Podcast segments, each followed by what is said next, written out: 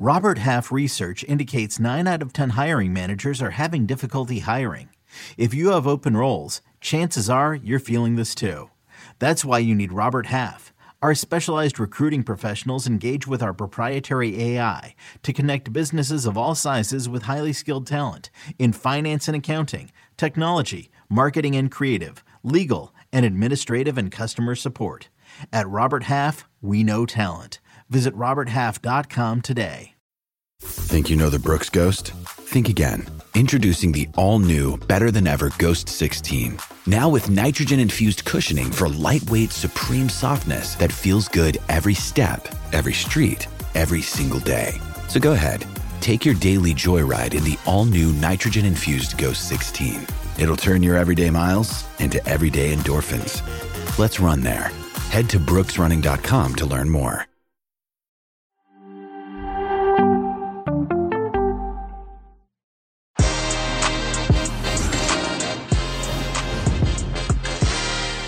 Welcome along, everybody. Thank you so much for once again joining us. We got a massive show on our hands today. This is a, a review show of the weekend. No Premier League action this weekend. So we decided to take a trip around Europe. Some fantastic games to watch. And I've got my two friends with me, Nigel Reo-Coker and Michael Lahoud. It's been a little bit different, Nigel. No Premier League games this weekend. You were forced to watch the other games around Europe. Which one did you watch? Which one did you enjoy?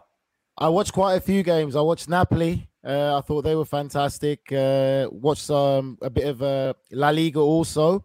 And for me, I said we discussed them a bit about Real Madrid, about the business that they do and how good a team that they look and the balance. And oh, what a display they put on! Fantastic to watch.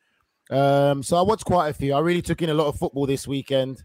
We've also uh, enjoying a bit of time to myself. So I got that balance right, mate. What about you, Mike? What you got? Oh man, my head's gone. My head's absolutely done in after this Serie A game. I just want let's let's let's finish with the Pleasantry. Let's just get into it because there's so much to talk about. My, like my head's literally gone, and I'm caffeinated. So let's get it. Well, what a great start that is. My name is Ian Joy. You're watching Que Golazo. We have a lot to talk about. We're going to start with the game Michael just touched upon a moment ago. Juventus against Salernitana. It was an absolutely wild affair. And I mean wild affair. This might have been my favorite game to watch this past weekend. So Juventus obviously went a goal behind thanks to Candreva on the 18th minute. It was a cracking goal, lovely cross, obviously wonderful finish. I think Cuadrado could have done a bit better there. And then uh, Piatek got the goal in the second half to make it 1-1 before it started to get really interesting. Bremer, of course, little bit interesting. What's going on with this? It was crazy to see Juve so far behind in the game, then pull a goal back, Michael, and then at the end to have the drama of having an equalizer, obviously a strange penalty kick, and then a winning goal that was then given away. I mean, taken away from video review. What did you think of the overall game from Juventus, first and foremost, before we even get into all the craziness at the end? Look away, Juve fans. Your team is in massive trouble. It's desperation hour. I saw a team that's desperate. The game against PSG, you can write that as a one off potentially, but this is a team that has no life, no belief. And when that Milik goal went in, it was almost a lifeline for them. It's almost as if their season depended on it. Max Allegri, I think he's on the hot seat. We've already set a coach on the hot seat, Nigel. You're one for one on that that count. Nigel. Yes. Crazy game, mate. I know there's been a lot of action. It's been difficult to follow everything, but Max Allegri, at one point in this game, I'm following my Serie A pundits. I've got Matteo Bonetti, Marco Messina, even our Poppy Miller, my co-host on HQ, you know very well, all criticizing Juventus. They seem to think that Allegri's on the hot seat. Not a good result at the end, finishing 2-2, but Juventus right now, not themselves. Yeah, you'd have to say he's definitely on the hot seat. I think uh, for a club of Juventus stature and what the history and what that club is about, these results are not good. You know, they really are. They seem really off the pace. You've got other teams that are doing ever so well in the likes of Napoli from out of nowhere that's surprising a lot of people this year. You've obviously got the usual, of the Inter and the AC, and also Roma with the rebuild kind of on the Jose Mourinho. Juventus just look like they're nowhere near about it. And for a club that big with such history as well in the Champions League, let alone in Serie A, you would have to say definitely on the hot seat. And you'd have to say also it's because of the caliber of managers that's available. Let's not yeah. forget, club legend Zinedine Zidane is still out there available for a job and opportunity. And I think if they try to get the likes of Zinedine Zidane in, you know they'll give him a windfall of kitty to help him to bring back Juventus the way he needs to be. Maybe it's the time I would say for Juventus for the changing of the guard because Allegri's been there for so mm. long now, and you know this is his what second swan song there at the club. Yes, it just doesn't seem to be working out for him there. Maybe it might just be that Juventus head into a different direction now. Yeah, well, I will say this though. It is his second adventure at the club. His first one worked out pretty well indeed. And now you see what's happening at the football club. They've made some signings. Uh, they spent a lot of money on Vlahovic coming into the door. Um, and I just want to be clear this game was absolutely crazy. Juve were 2 0 down at one stage in this game. They managed to pull a goal back. Uh, Bremer pulling one back after giving away a handball early in the game. There was a few controversial decisions that video review stepped up and, and made big calls here. At the end of the game, if you didn't catch it, I suggest you go and try and find the highlight somewhere. The last probably five ten minutes of this game, Mike. I know you caught it. I know you've been tired. You've been working your butt off, but catching the end of that game certainly breathed a bit of life into all of us because it was craziness. There ended up being four red cards, I think, after 90 minutes. It was insane. Yeah, and I think it's a sign of things to come for Max Allegri. He got a red card. Could that be his marching orders for real that were just foreshadowed for him? This is madness from Juve for about 60 minutes, they were second best in every category. What worries me about their team is how they are struggling to create chances and score goals. They brought in Vlahovic to solve that problem, got rid of Cristiano Ronaldo because he was too old, too selfish. Alvaro Morata not brought back. They thought he was the problem and Vlahovic was the future. Vlahovic seems to be having brick feet in front of goal, static, just shambolic today in my book. Brick feet in front of goal. Wow, I have never heard it said that. He's having a difficult time, but let's be real though. It, it is a rebuild process at that club, and I think everyone knew that for a while, and they just haven't seemed to get the right formula there. Because I know I, I, still think he's a good player. You know, you can't take away. You don't become a bad player overnight. You look at what he was doing at Fiorentina. Maybe his price might be inflated as uh, Ian Joy would love to jump in on this one and give his opinion on him. But I still think potentially he is a great talent. I just think he's gone into a real difficult situation right now. And I think that also from him going into Juventus, Mike, all the expectation came to him.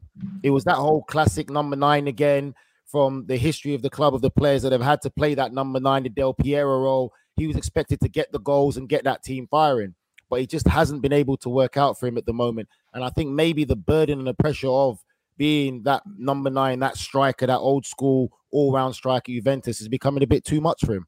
Well, it's a lot of pressure, you have to say, Mike. I'll let you jump in in just a second, real quickly, because Nigel mentioned my name there, so it means that you know what, I, I got to fire back here. I don't yeah, like getting no. fired at. You know, it, listen, I, I, understand the price tag is being overinflated. There's a lot of price tags out there. If you look at the recent transfer window, it's insane. Some of the money that's been sharing hands or swapping hands, it's been ridiculous. I must admit that. But when I saw Vlahovic and the goals that he scored at Fiorentina, and I will admit I didn't catch all of his games, but as the rumor started to mount and started to get stronger and stronger, I thought, I'm going to watch him more. And I did. And I thought, wow, what a player. He just looked fantastic. But when you arrive at a big club, right? You arrive at a big club with great history and you're the man responsible to try and get them back to the top of the table. It's very, very difficult to do indeed. So I'll come back on in just a second. My camera's just switched off, but I'll let you take over, Mike. What do you think about that? I think this is a striker who thrives on service. If Fiorentina, he was getting the quality service that he needed last season. He was getting quality service, but him and Alvaro Morata were running into each other's spaces. Now that he's the main man, you saw what he could do having the likes of an Angel Di Maria. I wonder if how much he's suffering is down to the fact that Paul Pogba, Angel Di Maria, players who were brought in to be the creative forces of the team, are not there. Their midfield three, like for like, static. They were crap. I also said brick feet. We're going to call them crap because that's where they were. That's what caffeine dictates. I'm bringing the gloves out today. I love it, Nigel. Anything wow, to I, I like this finish? new energy from. Sorry, I like this new energy from Mike. I, I, I, think that I can finally say that Mike is not in that participation trophy era. He calls it how it is. Very un-American of you, but yet. Oh, I knew right. that was coming. You're right. I think. I think for me that you're right, Mike. You made a very good point. Um, Paul Pogba is a big part. They brought him in for that reason to be that creative genius, that creative uh, kind of artist that Juventus have been missing and need. And I think that he will stri- he will thrive off the service that Paul Pogba can produce. But the problem yep. they've got right now is Paul Pogba is injured, and not just he's the Serie A season for Juventus. It's also a doubt for the World Cup for the French national team. Yeah, well, he's not the only one that's injured for Juve right now. They're dealing with a ton of injuries, not easy, but just wondering whether or not they can try to get these consistent results back and really mount that challenge at the top of the table again. Uh, next up for Juventus is a home game against Benfica in the Champions League before a trip to Monza next weekend. We'll talk about them a little bit later on in the show, but let's talk about Napoli. We'll jump ahead. They got a last minute winning goal, Nigel, at the weekend over Spezia Raspadori, the 22 year old scoring his first goal of the season. It's a last minute minute winner for Napoli. They just came off the back of a massive result against Liverpool. To be expected, some tired legs and leaving at last minute, Nigel? Nope, they followed it up with a fantastic performance. it was all Napoli. They were fantastic. Elmas was fantastic. Anguissa was a different player for me. He's not the same player that I saw at Fulham. I thought he was absolutely sensational again. And you would think that when you come off such a high against playing against Liverpool, not just putting in the performance, but beating Liverpool like they did. One of the favorites for the Champions League. You'd think that there'll be a bit of complacency. They'll relax a bit, you know, back to domestic form. But they were sensational. They really are showing that they're a team to really take serious for this Serie A title race. If they Mate. can play with that same intensity and that momentum throughout the whole season and keep those players, they're really a big threat. Ian. And again, I'm yeah, not going to butcher his name, but Kawacha. Oh my days! Eh, you, yeah, you, you sound like Ashley Cole all over again doing the no. Europa League draw. You are Ashley Cole. Anyway, you know who I'm talking about. The Georgian, yeah. the Georgian superstar. The the I don't know. It's a bit of a little bit of a Steve McManaman Maradona about him on that wing there. Fantastic. He, he was. I love to say that. Today. I love he to hear that. Kvaratskhelia. He that's his name right there. Oh, I was close. I'll back you up here, Nigel. They had 28 shots, six of them on target, and Kvaratskhelia had uh, five shots himself. Continues to impress. I mean, are they deserving of their position at the top of the table, Mike? I mean, can can they really keep this up all year long? You're dealing with European competition. You're dealing with a real battle in Serie A to potentially go and win a Scudetto this year. It's not going to be easy for them, but we're all kind of liking what we're seeing so far. Yeah, they've had an explosive start to the season. Although last season, I want to remind everyone that they started out of the gates as well in Serie A, and everyone was talking, can they win the Scudetto? Can they compete on many different platforms? This is an important year for them because it's a World Cup year. You also have some players who will not be there. One, Victor Osimhen, potentially with Nigeria missing out on the World Cup. Injury woes for them. I worry about the the condensed schedule with the amount of games. The fact that given a Champions League game right afterwards, a lot of these players that put out a lot of energy against Liverpool are still on the field. You need to get depth. And I look at the January transfer window for a club that does have money since the sale of some of their players in this past window, in the summer window. You got to go out, you got to get players who can contribute maybe in the Coppa Italia and take off some of the pressure from some of their key starters. Well, there's no Osimhen coming up because he's now injured and not coming back until the end of September. So they're going to have to face Rangers in the upcoming tie in the Champions League without him. And Nigel, I want to touch upon this issue that's appeared right now with this tie being moved. The, the tie was rescheduled due to the policing um, shortage right now in the UK with what's happening around um, Queen Elizabeth II's funeral. And um, no traveling fans will be taking place at Ibrox, which also means there'll be no traveling fans from Glasgow going to Naples either in the UEFA fair play rules. Um, do you agree with that decision to move the tie initially because of the policing issues? But also, I want to know your opinion because you, man, who played for the fans, no fans from a traveling side and either of these sides now. The no fans thing is going to be very, very difficult. I think it's uh, very hard for footballers to kind of handle that. You know, obviously, some players have experienced that. Again, it depends on what club you come from, uh, you come through, and the system you have to play in, uh, in the sense of the football club. But I think it's it's it's a tough one. But again, it's just the circumstances that we're dealing with. You know, with not being having enough police officers there to police for the safety of the fans. I think that's important. I don't want to see football go back to the dark ages. And again, you're looking at two very passionate football clubs, and we've got to be real to people listening. It's also about um, basically the history and the fact of nationality plays a part. Yeah. We we are very aware of these games, and I don't want to see the dark ages of football with how far, especially club of Rangers, how far they've come along from where they were.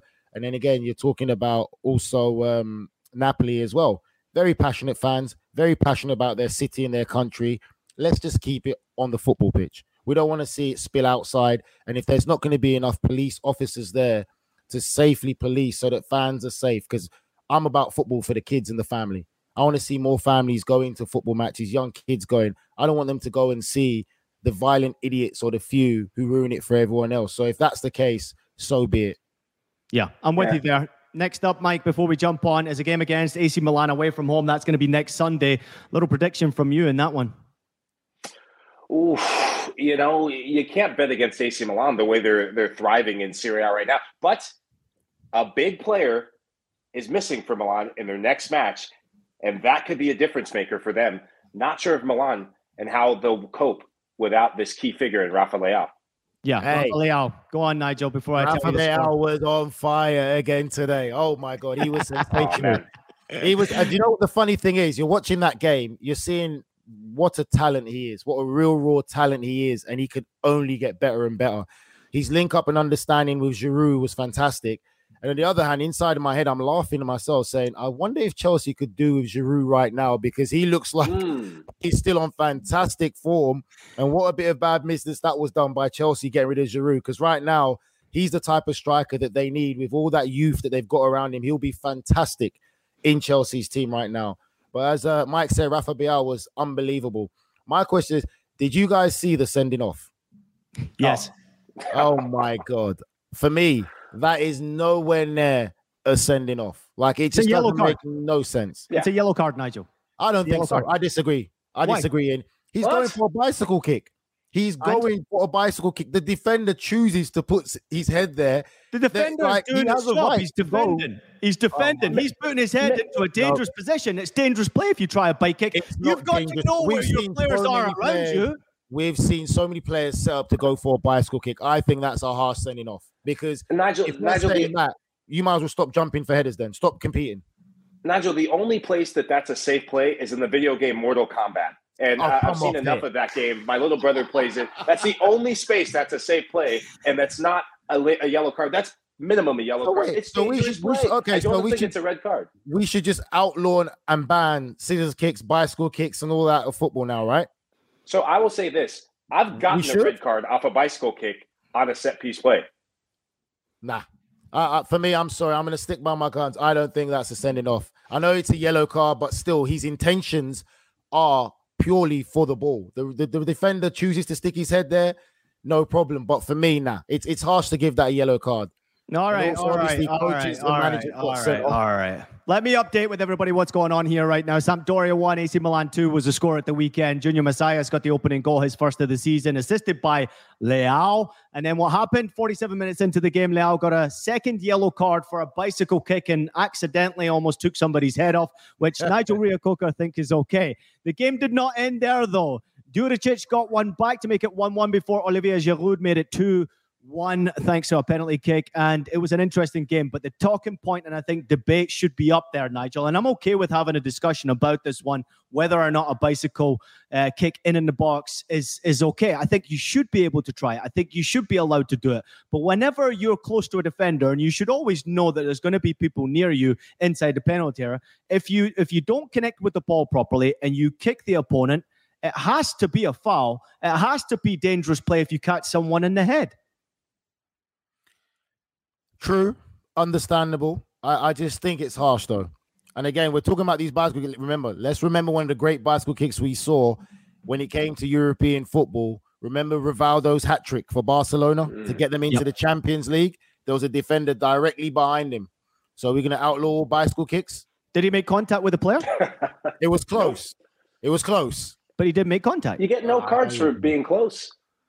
Yeah. All right, yeah, okay. You, you go point, Ian. I'll But, but you. I, I can. I'll give you I, that. what, what I do like about your argument and the devil's advocate about that is that it's a key player. It, wa- it wasn't an intentionally malicious play, and I think your argument, initial argument of saying that's not a red card. I think all three of us are in agreement with that. That the referee gets it wrong in a game where we've seen referees do that, where they're a bit card happy, and I think the pressure of the game, the pressure of the moment, the intensity which AC Milan started that game with, Rafael Rafael Leao was a menace from start to the red card, and he'll be sorely missed for the next match. No, I think you- you're right. I think that's the thing that I probably need to get across myself is right. It's for me, the intention wasn't there. And I think that's why it's so harsh because all of his focus was on the ball.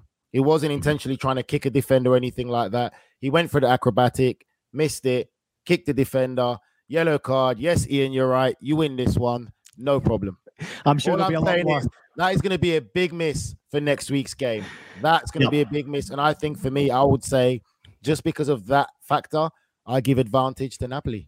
Yeah, fair mm. play right there. Well said as well, Nigel. I think you should be able to to try things in the box, but you just always got to be careful. So I'm glad I won this one. I'm sure there'll be many more debates coming up between us. Anyway, let's move on real quickly. Other result in Serie A before we move on to the Bundesliga real quickly is Lecce won, Monza won. Uh, Monza earned their historic first ever Serie A point thanks to a splendid Stefano Sensi free kick but super sub Joan Gonzalez then got Lecce back on level terms. Historic moment, but pretty much a rough start right here. Mike, what are your thoughts on uh, Monza? Obviously, it's going to be interesting to see them in Serie A this campaign. Berlusconi. Uh, they brought Sensi in to perform magical moments like that. A player who has nine caps for the Italian national team, former Inter man, and has kind of become a journeyman throughout Serie A on loan to get some meaningful minutes and hopefully be a player who comes back to impact that group. What I worry about is there's not enough players who I think can make this transition from Serie B to Serie A. The quality is lacking there. To get a result is massive because you need to start somewhere, but I could see this being a one and done season for them if they don't bring in more players. They do have the owner who has more money than uh, no, he doesn't have more money than Abramovich. Well, actually, he does have more money than Abramovich right now because all that money's been taken from him. I thought we were going to say more money than sense. Nigel, what are your thoughts on Monza? Obviously, bottom of the table, relegation battles never easy, but Monza are spending some serious money here under Berlusconi's here, so they're trying to do their best. Can you buy your way to staying in the league?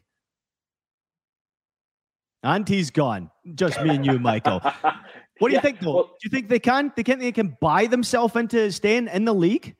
No, we, have seen this recipe in the Premier League. A team that comes to mind, Fulham, did that most recently. Nottingham Forest seems to be doing yeah. that this year. You have to have a plan, a philosophy, a DNA, a spine of a team that you build.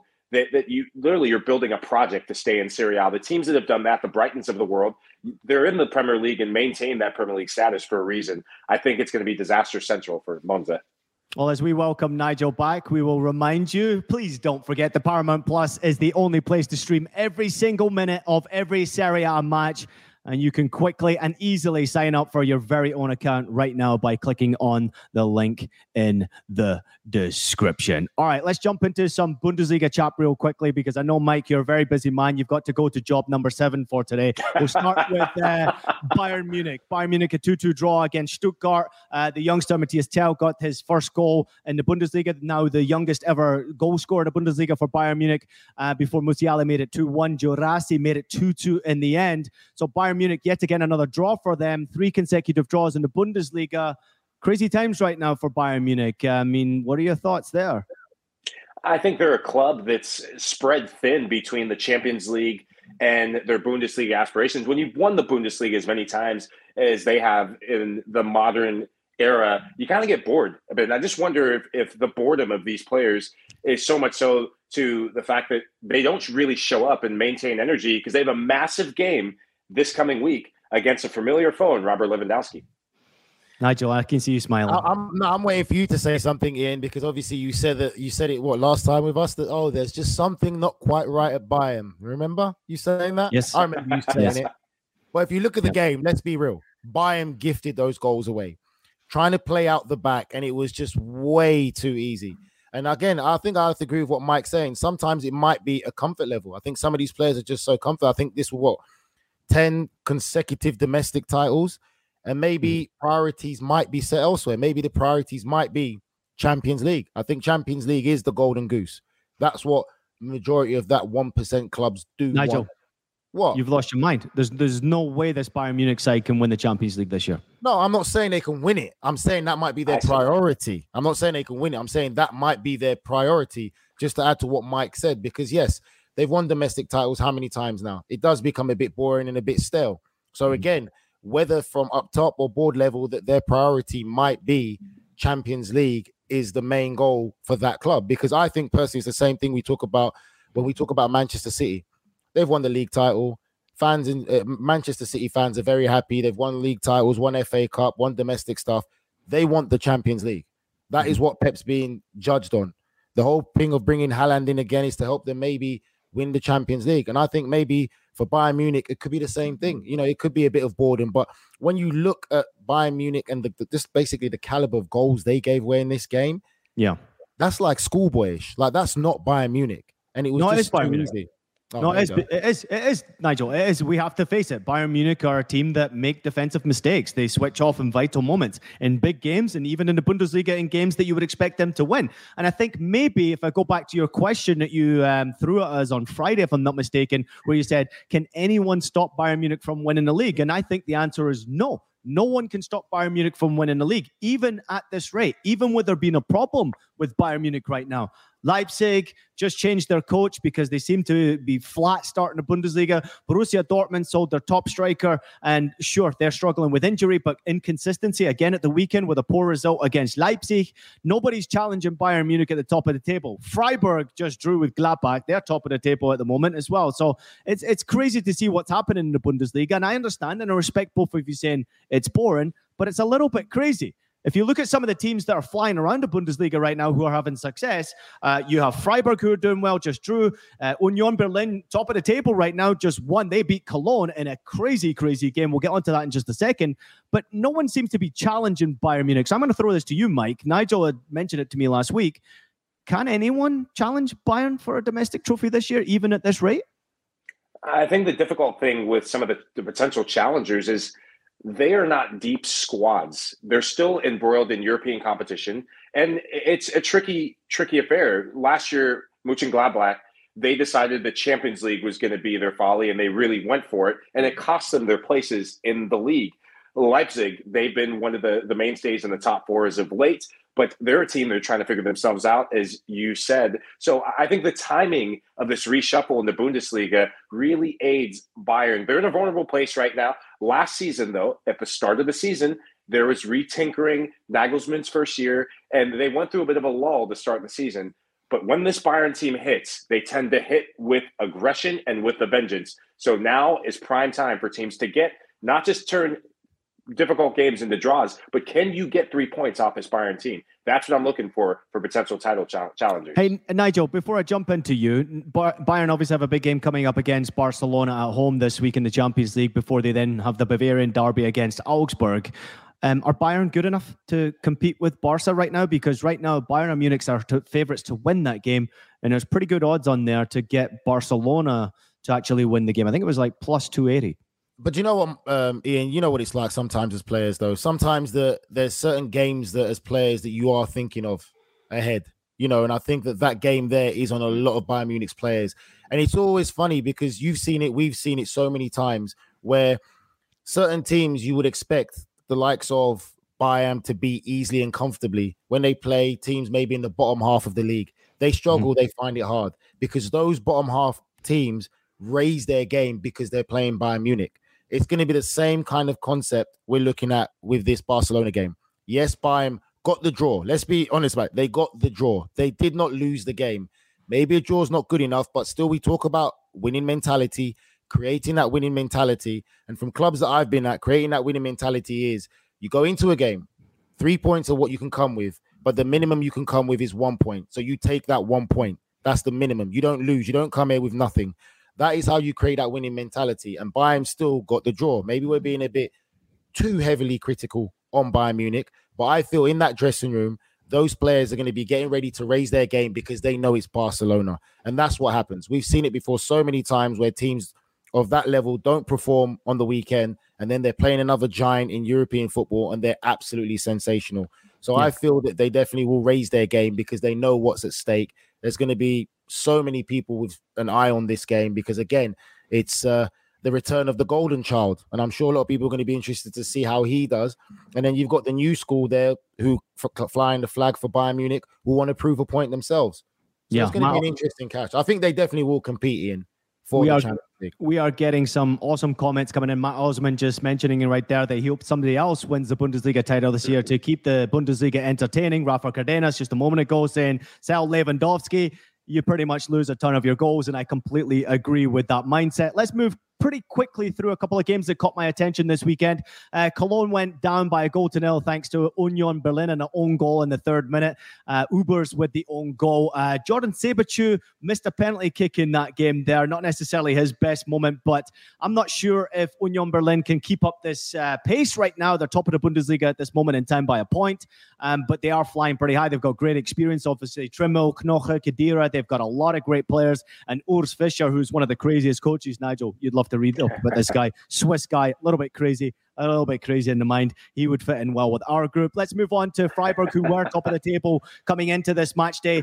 They drew nil nil against Borussia Mönchengladbach. Joe Scally started that game, uh, played pretty well at right fullback. Both goalkeepers in this match had a terrific game. Uh, Summers and Flekken, man of the match, uh, both of them, as far as I'm concerned. But not a great game for finishing once again. I think there was 27 shots in the game, and goalkeepers just had an absolute blinder. But the game of the weekend in the Bundesliga for me, gentlemen, before I let you go, Michael, was Leipzig against Borussia, uh, Borussia Dortmund. Uh, Leipzig 3 0 win. Uh, new coach, Marco Rose now at the helm after Domenico Tedesco recently got fired after the humiliation by Shakhtar in the Champions League. Szoboszlai, man of the match, a goal and an assist. He was terrific, but pretty poor from Borussia Dortmund. Mike, did you catch the game? Did you see any minutes of this match? It was absolutely crazy. And even if you didn't, what do you think of the result? I caught the game. I couldn't stop watching because I was in disbelief at what I was seeing from Borussia Dortmund. And you know, shout out to, to Tedesco. Him, he and Thomas Tuchel are in Ibiza most likely uh, licking their wounds after sackings on the same day. Who would have thunk that those two would become best friends early on in the season? But for Leipzig, this was a game they needed to get. This is a type of momentum building result against a Dortmund team who had a brilliant result in the Champions League. And by brilliant, I, I say that because they've had injury woes. Gio Reyna, a spark plug for them coming off the bench. And Nigel, I know I got to give my USMNT fans and players a shout. I'll do that once a week. And I know you're going to crush me, but Gio Reyna getting off the bench Wednesday, I just wonder with this Dortmund team if they kind of took their foot off the gas a little bit. Maybe felt like, hey, Leipzig, they, they haven't gotten off the mark. A little bit of discombobulation. Timo Werner and, and Nkunku trying to gel a bit more. Uh, just Emil Strange partnership. Oh, yeah, never really thought that would come to fruition again. Emil Forsberg, I thought was brilliant in this game. Mm-hmm. He's a player who's been inconsistent for club and country. I thought he showed up finally in this Bundesliga matchup, and that made the difference in midfield. Mike, is it from like honestly? Do you think it was the Leipzig were that good, or were Dortmund just that poor? How would you really just analyze the game in a nutshell? Uh, that's a great question. I think it's a combination of both. Uh, credit to Leipzig; they they had a barn burner of a start. Set pieces were were a strength of theirs in past season and last season. They have a guy who looks like a, a WWE wrestler as center back who scored a, a thumping header of a goal, and they have pace out wide. Sometimes they don't use it in the right ways. They try and overplay what I liked about it is when you get a new manager, we've all been there. When you get a new manager, you always see uh, a response from the team. There's a new lease on life for players and especially attackers. Leipzig answered the the toll, and Marco Rose he knows Borussia Dortmund. It was almost yesterday that right. he was there, so he almost knew which buttons to push to get at Dortmund. I credit more Leipzig being the aggressor than Dortmund having that bad of a performance. Mark Levinson with the comment right there. Bundesliga clubs are inconsistent. And I agree, Mark. I agree. Because the inconsistency, that's why we're seeing frustration because Bayern are winning the title even when they're not playing well. They're playing at 60% right now and they're still third in the table. This game was crazy. Obviously, you expect uh, Leipzig to pick it up after recently appointed Marco Rose. I get it. I understand it. It's a great question, Nigel. I think that Borussia Dortmund are struggling at this moment in time. Um, obviously, had a good Champions League win. Then you come into this game. It's always going to be difficult traveling away from home, going to Leipzig when they've just replaced their coach. It's a familiar face in Marco Rose. Um, but the goals that they conceded were very poor. And um, I think Leipzig could have scored six goals in this game. They were they were that good. They were that dynamic. Had Timo Werner really just lifted up his head two or three times, he would have seen Nkunku. And you mentioned it, Mike. He would have seen Nkunku. So that that chemistry still has to build at Leipzig. Um, but Dortmund are missing some key players, and I'm going to touch upon a couple of them right now. Adeyemi out injured. Haller, we know, going through his testicular cancer right now. We wish him all the well, all the best. Uh, Donyell Malen out. Uh, Bynoe-Gittens out. Dahoud out. I mean, these are big players, obviously missing for Borussia Dortmund, and it was always going to be very, very difficult for them. Um, but for sure, it's uh, it's a testing time for a lot of the clubs. And Mike, before we let you go, um, we got to touch upon the fact that the Bundesliga is still a competitive league. It still keeps me entertained, even if it doesn't keep everybody else who's out there watching entertained when you're following the Premier League or whichever league is your passion, Serie A or La Liga. But outside of Bayern Munich, is there a team that potentially could finish in second place that we are not necessarily recognizing right now. Leverkusen at the bottom of the table. We're seeing Freiburg, Union Berlin at the top of the table. We're seeing some crazy teams challenging. How do you think the top four is going to line out, and maybe who could be the ones that finish second, third, and fourth? I, those two teams you mentioned last season, Union Berlin and Freiburg, doing the unthinkable, almost pushing for Champions League and Europa League competition, and they they do that, getting Europe under their belt and almost pushing toe to toe with the likes of Leipzig for the DFB Pokal. I don't even know I got the, the initials right, but we'll yes. we'll call it the MC Hammer Pokal if need be.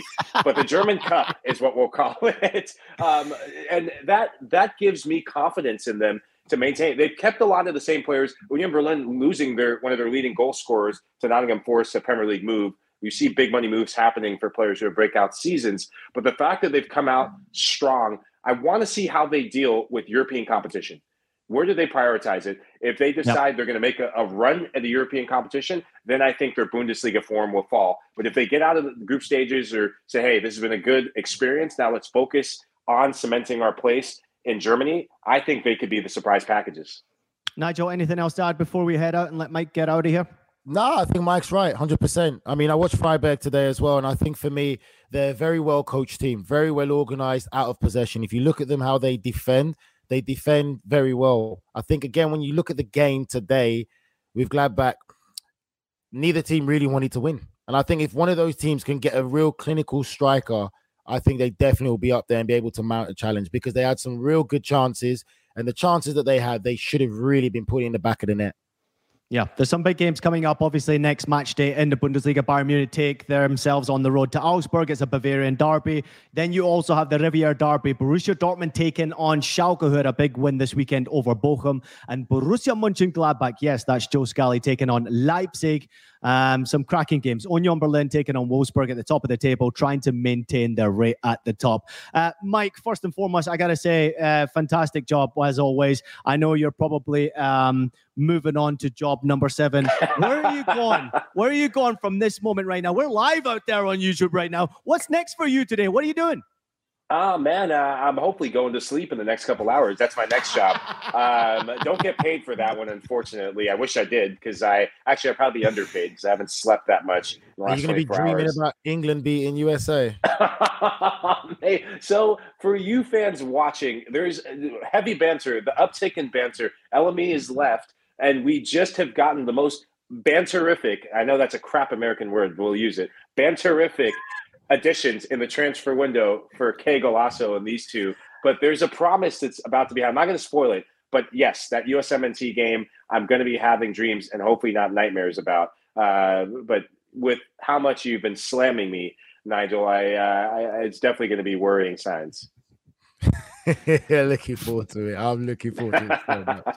But you know what? It's a good point, actually. Do you know something that we haven't mentioned as well?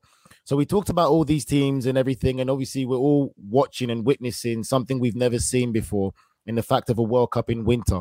We have to realize about some of these clubs we're discussing, if they can stay involved up to that winter break, this is the first time the World Cup's in winter, and players and the transfer window is going to be open during that time.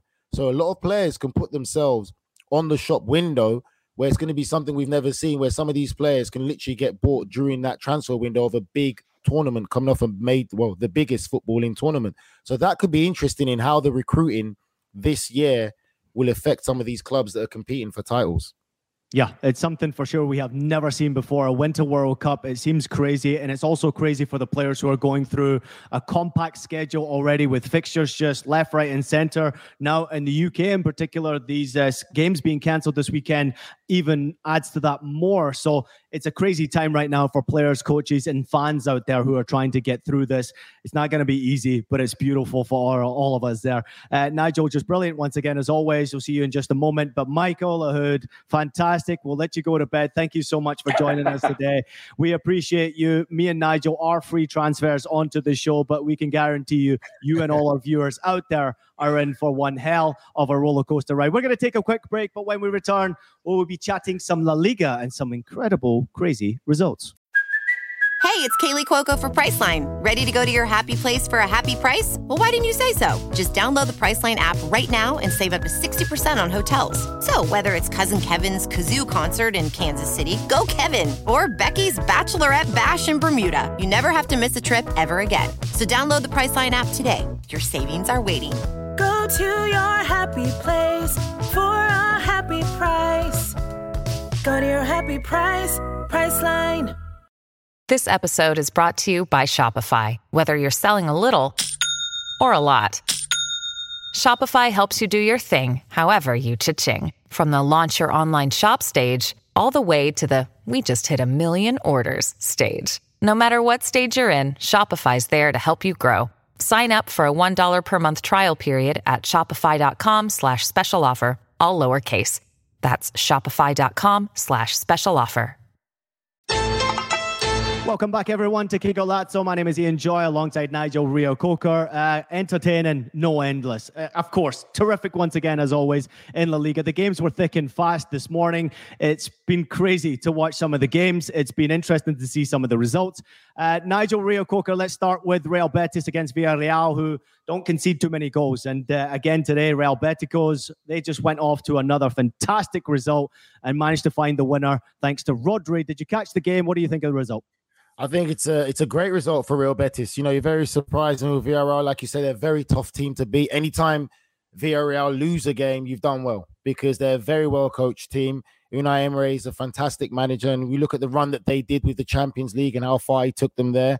And uh, Real Betis, it's a big win for them. Really big win. They're doing really well at the moment and uh, enjoying themselves. It's going to be interesting, in all honesty, um, this year's campaign in La Liga because uh, I'm interested to see what you think, Ian. I think for me personally, the favorites that I see, barring any serious injuries, is Real Madrid. I think Real Madrid look fantastic, but for me, it's that rest of the, the where the rest of the pack lies, and uh, who real going to be the real contenders. You know, what do you reckon?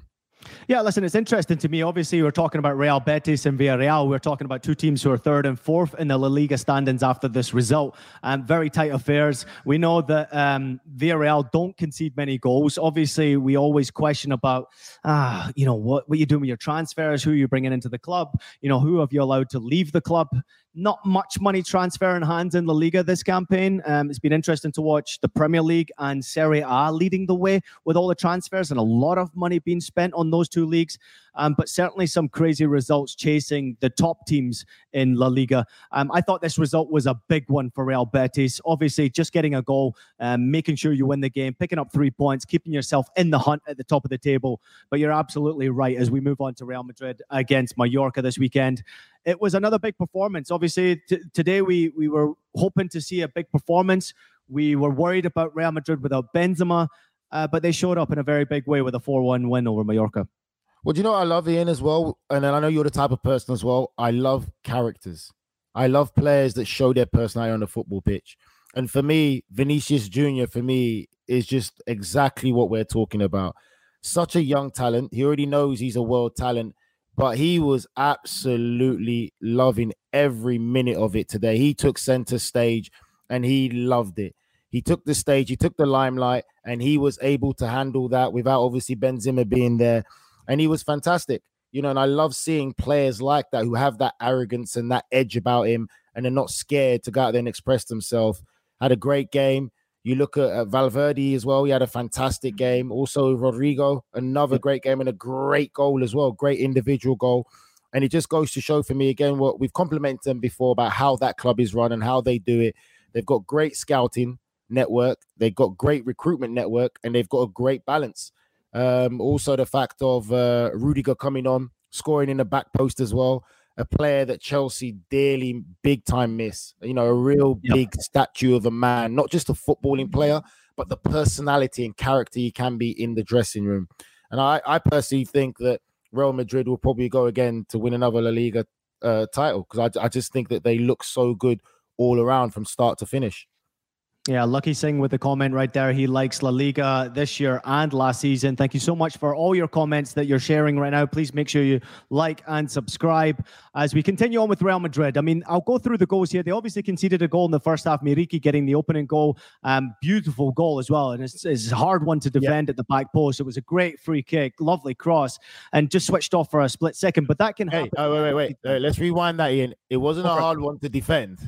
It was Mendy just didn't defend, didn't challenge, or didn't even jump. He literally just stood and was just a passenger watching.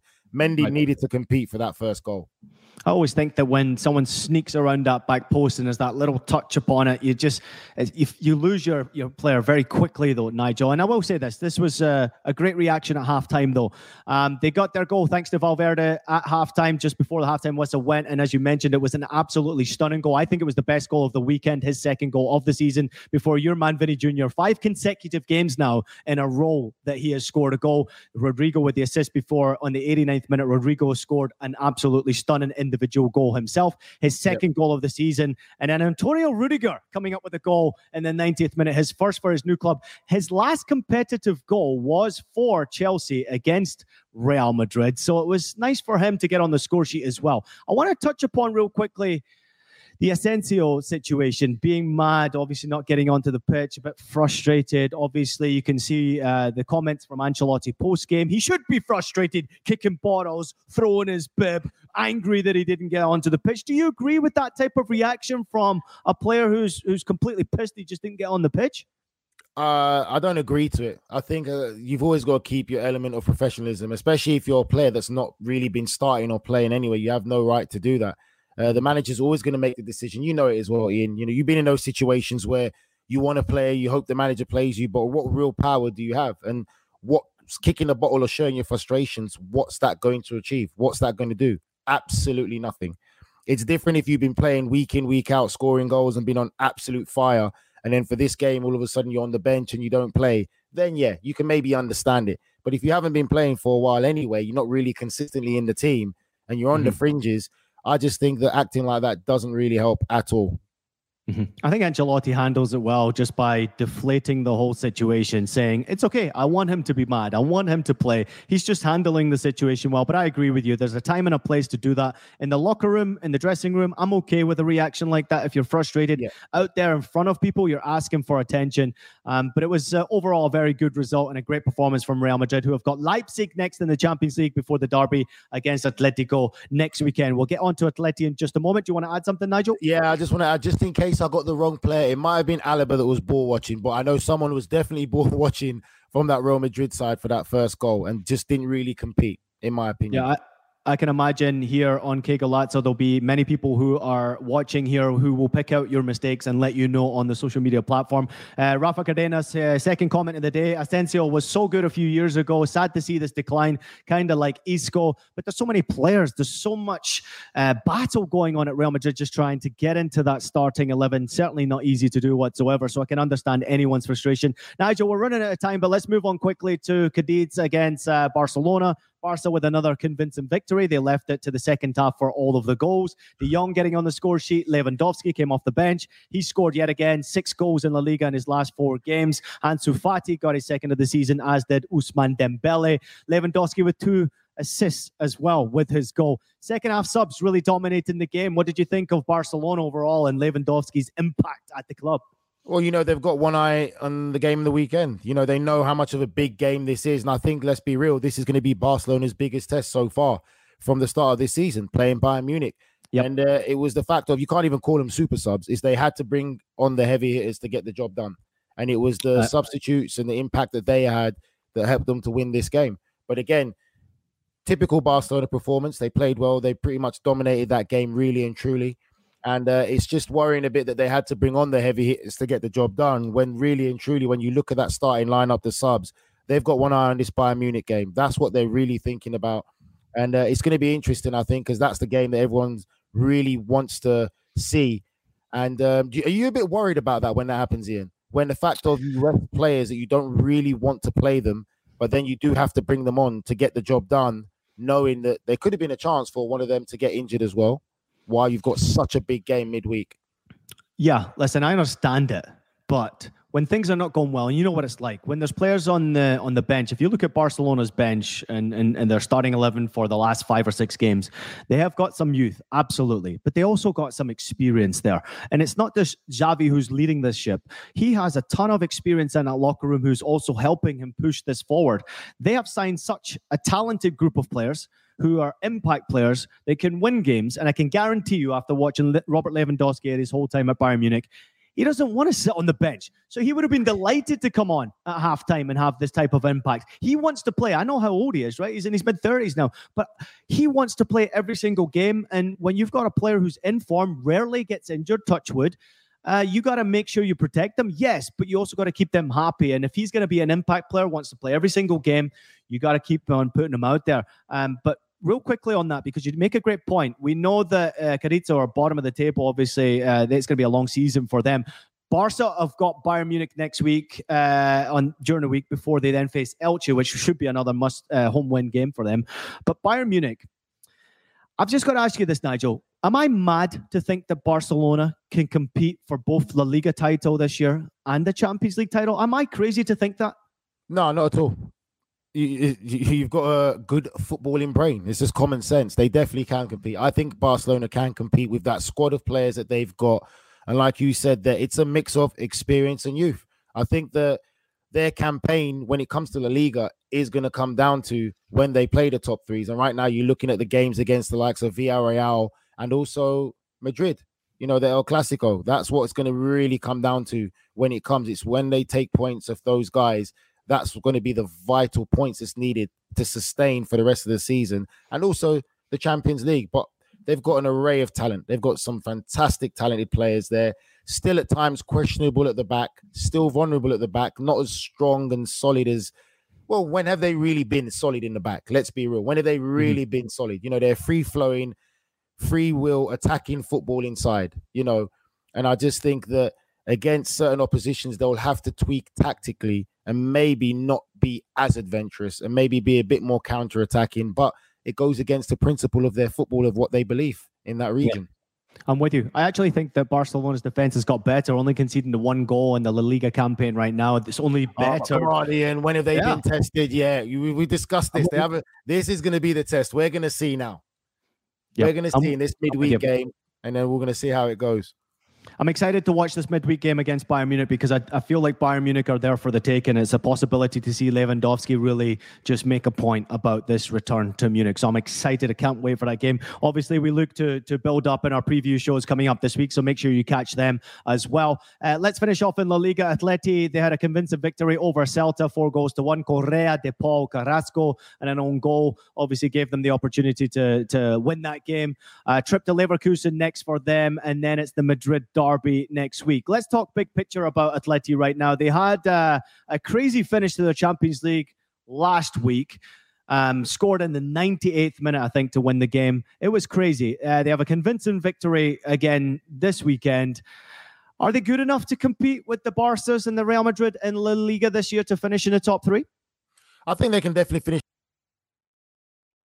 and just like that, Nigel Reo-Coker has left the building. So I think they are good enough to compete with them, no doubt about it. I'm excited to watch what Atleti can do against Leverkusen. They are one of the teams right now who are struggling in the Bundesliga. Atleti obviously trying to get things going as best as they possibly can. So I'm not scared about what Atleti do, but for sure, when you've got European competition and then you're also trying to compete uh, domestically as we welcome Nigel back into it, it's never going to be easy for an Atleti side. I'm concerned about their lack of transfer movement. Um, obviously, Simeone has been at the club for such a long time, Nigel. Um, we know what's happening with Griezmann as well, this uh, potential big price tag they've got to pay. There's a lot of noise about Atleti. I am a bit concerned about them this year. I think they might struggle to finish in the top three, potentially top four this year in La Liga, with other teams playing better domestically in La Liga. I think they'll struggle in the Champions League as well, even though they got that victory on match day one. I don't think they'll be as competitive in the Champions League, but I think in La Liga, Ian, I think they will be okay. I think that Simeone is just so knowledgeable of La Liga. He, yes, they haven't been as active in the transfer market as other clubs as you'd put them in the same bracket are. But I think one thing about Simeone is he's demanding and he's consistent in what he wants and the type of players that he wants. So I think this year more so it'll be more domesticated in the sense of trying to finish in the top three, trying to compete for the La Liga title, which they probably still can at the moment. I would mm-hmm. say. I'll never say right Simeone's side out. I think for me personally, I think it's about time that Atletico maybe change the manager.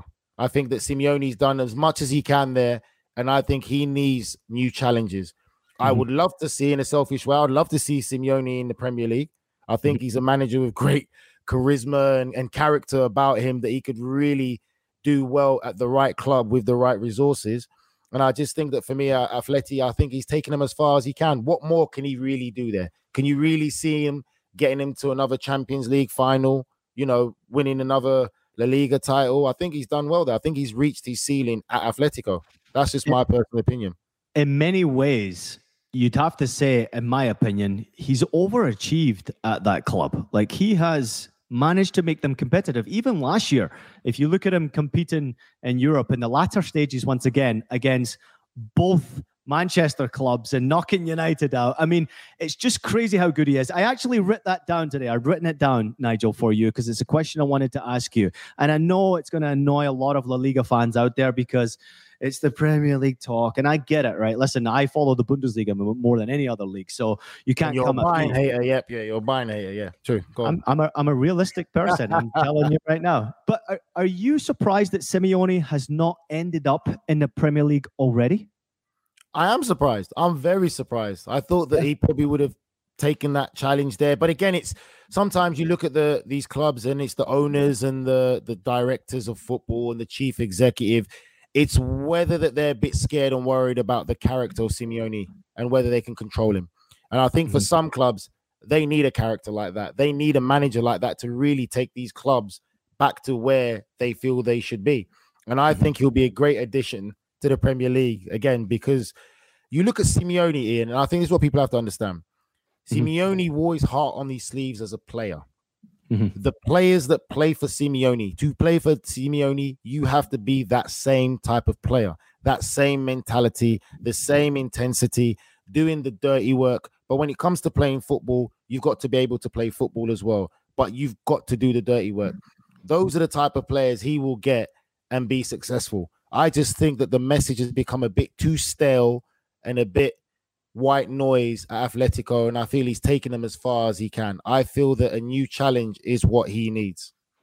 Yeah, great point right there, Nigel. Now I've got you on my own. We've managed to get rid of all of our guests. I think it's important to to recognize your great work in the media. Never easy to retire from professional football and create a living and create something that you enjoy doing post professional football. But what you are doing is fantastic. And I will say this as we continue to to grow this project, and obviously Luis Miguel Echegaray has moved on and we are now being handed the keys to this thing. I'm really looking forward to to working with you on this project going forward. And uh, I guess I'll leave the the final word for you before I close it up.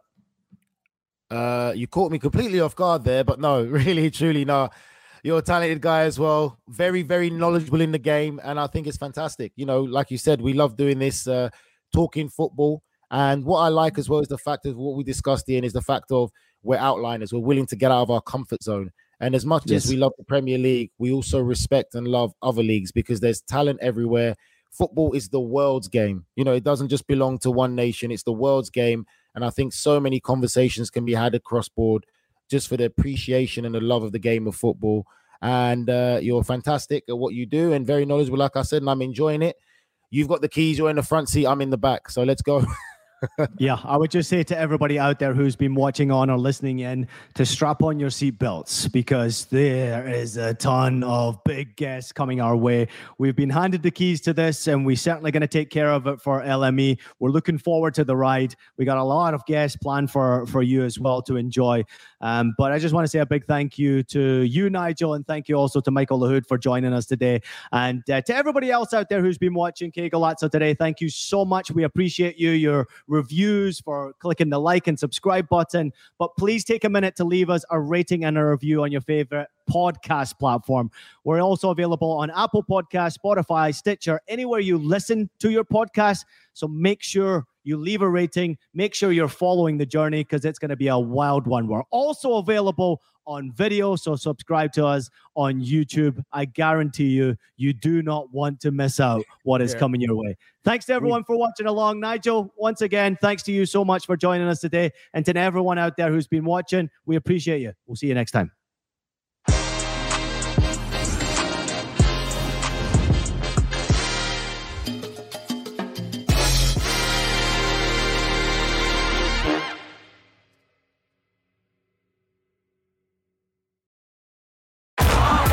Streaming on Paramount Plus. You ready, Bob? Well, all right. Audiences are raving. Bob Marley is electrifying. It's the feel-good movie of the year. You dig? Bob Marley, One Love. Rated PG-13. Now streaming on Paramount Plus.